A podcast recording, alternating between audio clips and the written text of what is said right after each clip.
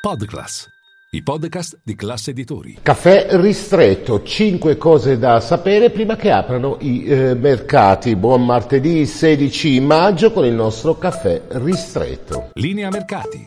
In anteprima, con la redazione di Class CNBC, le notizie che muovono le borse internazionali. E allora partiamo dall'apertura europea, ci sono indicazioni contrastanti per quanto riguarda i mercati del vecchio continente che rimangono in fase attendista, soprattutto dei dati in arrivo dagli Stati Uniti. Oggi pomeriggio le vendite a dettaglio mostreranno l'andamento dei consumi e quindi anche l'eventuale fase recessiva in arrivo. E poi c'è un faro sul debito americano, nessuno crede veramente che gli Stati Uniti siano, rischino di andare in default, ma lo spettro di un default è stato nuovamente evocato dalla segretaria al Tesoro Janet Yellen nella notte italiana, la tarda serata americana, in una lettera inviata al Congresso che proprio oggi riprende le trattative per trovare una definizione a questo problema. E c'è un riflettore sul debito anche italiano perché? Perché oggi, dopo gli incontri ieri dell'Eurogruppo, dopo le buone stime eh, della Commissione Commissione europea per la crescita italiana, oggi si riprendono le discussioni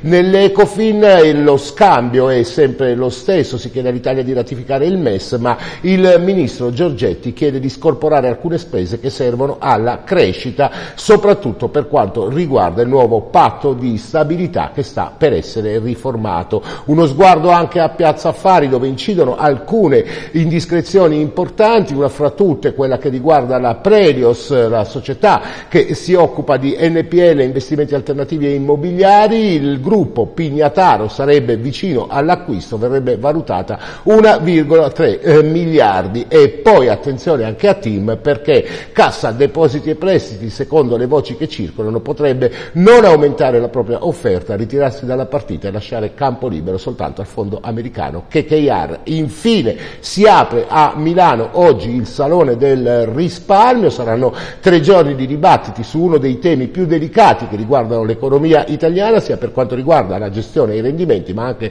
per come fare in modo che il risparmio sia utile appunto per l'economia nazionale. Tutto questo ovviamente avviene in diretta sui nostri canali, seguiteci per una tre giorni di interviste, approfondimenti, analisi. È tutto per il nostro caffè ristretto, adesso buona colazione.